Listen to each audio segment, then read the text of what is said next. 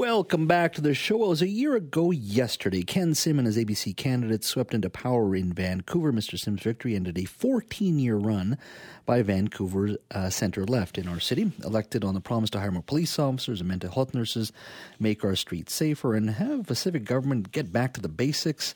He was elected on this pro- that those promises, and he was given a supermajority.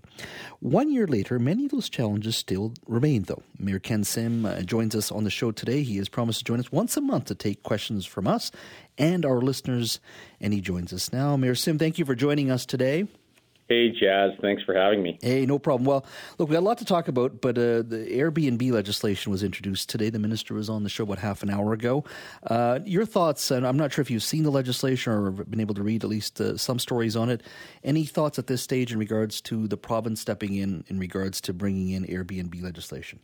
Yeah, you know, we, saw it come across the wire just uh, very recently, but uh, you know, I, I think it's a positive first, uh, or like a positive step. Um, you know, at the end of the day, uh, we want to enforce, you know, uh, people that uh, aren't following the rules. We want to make it uh, harder for uh, them to, uh, you know, avoid the rules. And this is a step in the right direction. Do you think it could have been tougher, or do you think it gives enough flexibility for folks like yourself at the municipal level to uh, uh, you know decide whether you need to move forward on certain things? Some things can be tougher, some things can be a bit easier.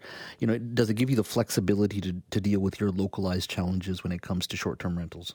Well, it, def- it definitely helps, right? Uh, with the new enforcement tools, you know, uh, with the um, you know the the database that they're going to be creating, so we can actually see what we're working with. These are all you know positive steps mm-hmm. in you know going after people who are not following the rules, and I, I do want to emphasize that. Um, you know, and uh, it, look, we, we have a lot of challenges with housing. There are a lot of people uh, who want to live here who can't afford to live here or they can't find places, and so this is just another uh, thing that helps us pr- to provide more housing uh, to those people that want to live here. Mm-hmm. Now, there is a variety of things that you're going to discuss and debate during an election campaign. I obviously couldn't list all of them, but you're a year into your mandate now. Some have said that, look, when you have a majority, especially a majority that Ken Sim and his councillors have, um, a majority is a terrible thing to waste. It is often said in politics, you go come in and do the big, bold things, sometimes controversial things, because you have a majority. Some have said that this that this present council in Vancouver hasn't done the big, bold things yet. What do you say to that argument?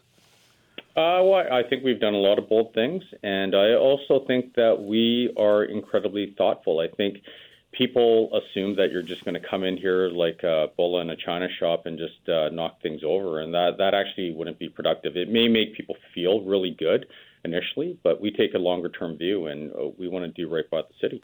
What, and so, what's the know, bold when, things? When you look at bold stuff, stopping the road tax, getting rid of the cup fee, getting rid of a fifth bike lane within 200 meters of Broadway, uh, mayor's budget task force hiring 100 police officers, which we've hit, by the way, um, hiring um, you know mental health workers, body worn cameras, bringing back the SLO program, revitalizing Chinatown, making investments in the Granville Entertainment District and Gastown, just to name a few.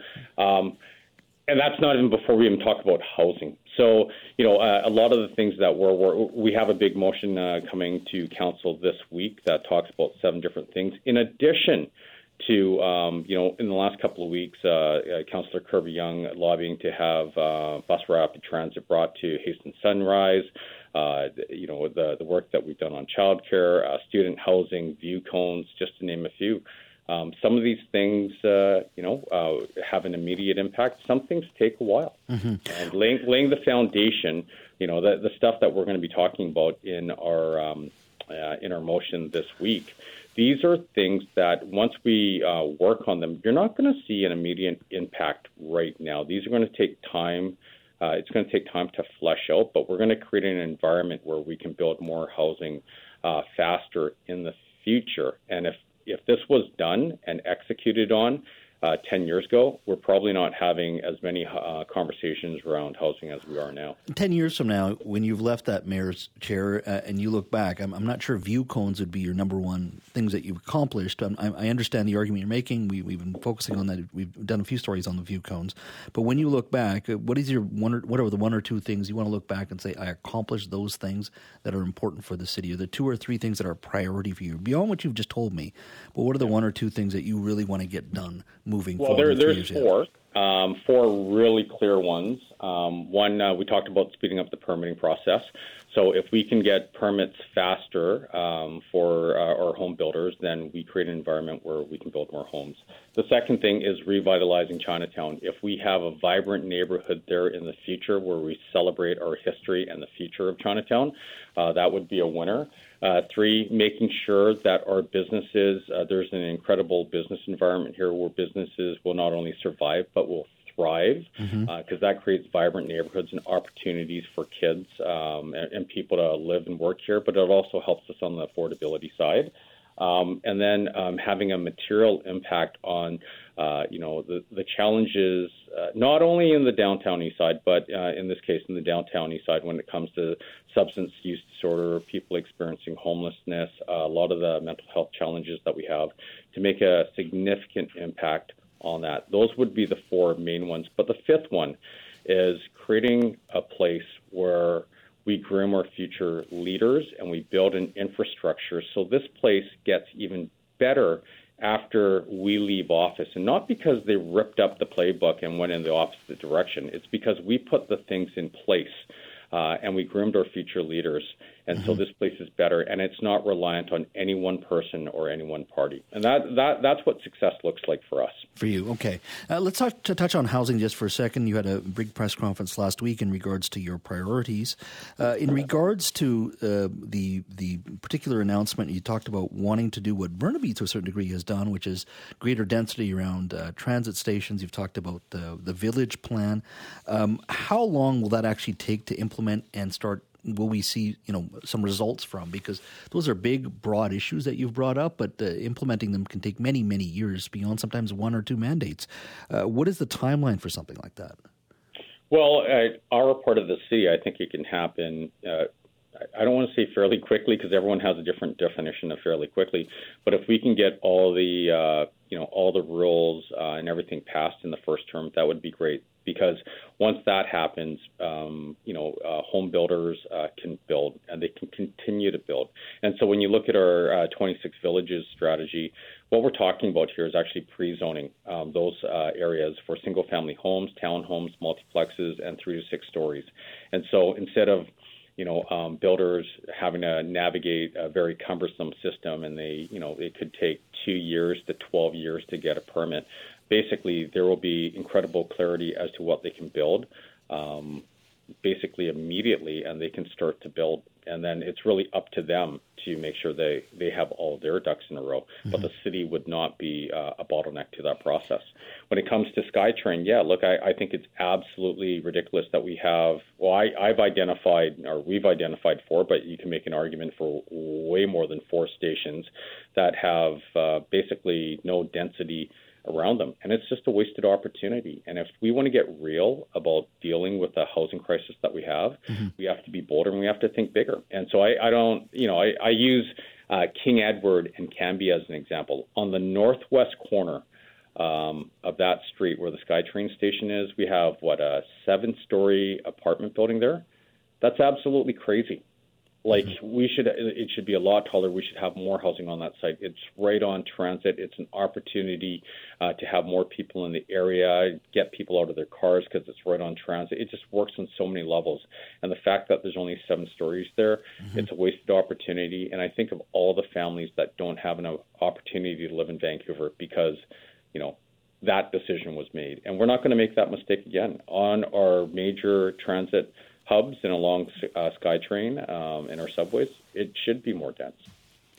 Hey, welcome back to the show. If you're just joining us, we are speaking to Vancouver Mayor Ken Sim. Yesterday, uh, to a year yesterday, uh, was the anniversary. Mr. Sim uh, and his team uh, won the election with a super majority, ending a 14 year run by Vancouver's center left. Lots of stuff obviously on the plate uh, for council, as always is, uh, when it comes to safer streets and and um, dealing with and wanting to hire more police officers, which the mayor says that they have done, uh, and of course mental health nurses, which is uh, they're still working on, and many other issues around housing and uh, a variety of other challenges before City Hall. Want to hear from you? 604-280-9898.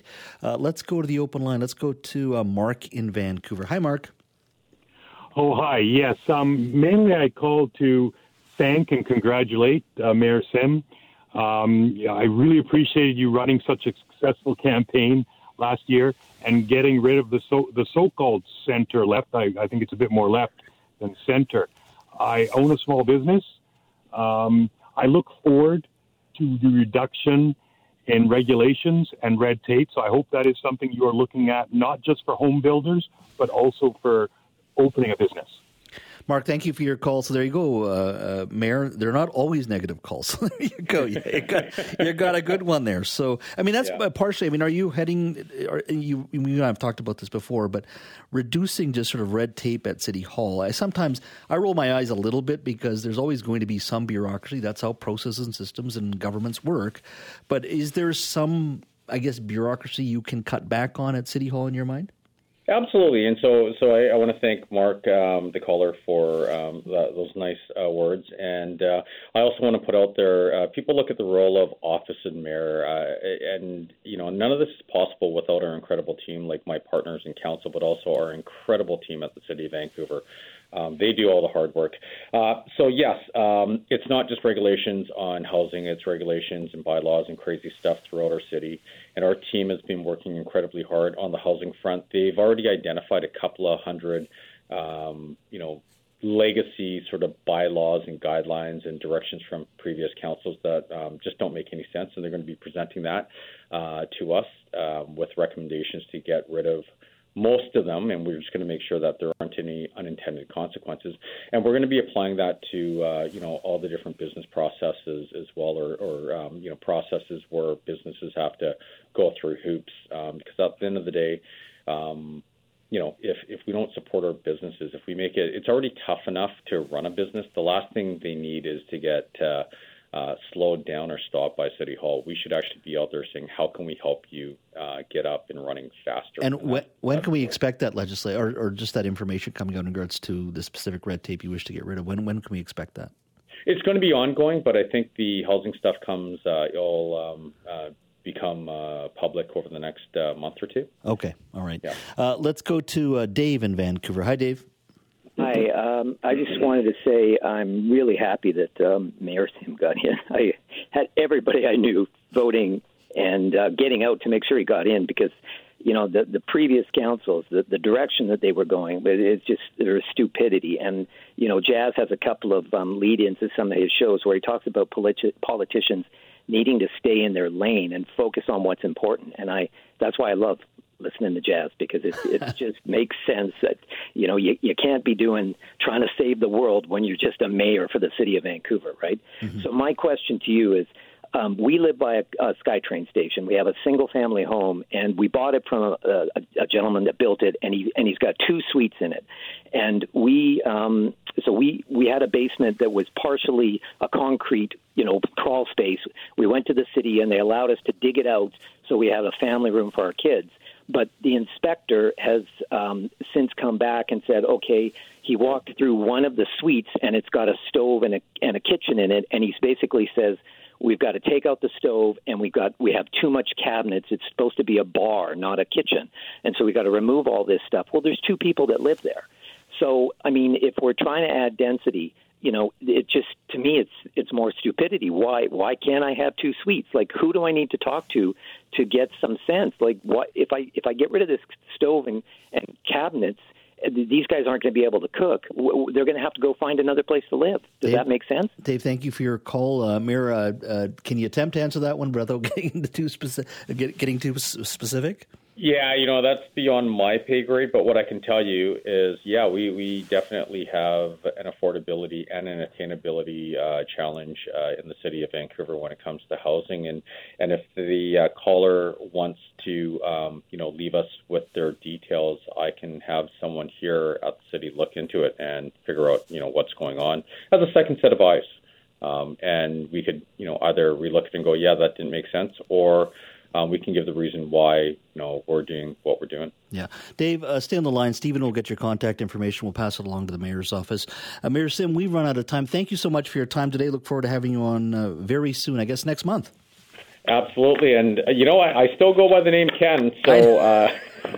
I know you do. I know you do. I just feel weird calling you Ken. I prefer Mayor Simmons. just all, all right. Well, I, I, won't bring it up anymore. But I, I'm not. Uh, while I take the office of mayor very seriously, um, you know what? I, I still go by the name Ken.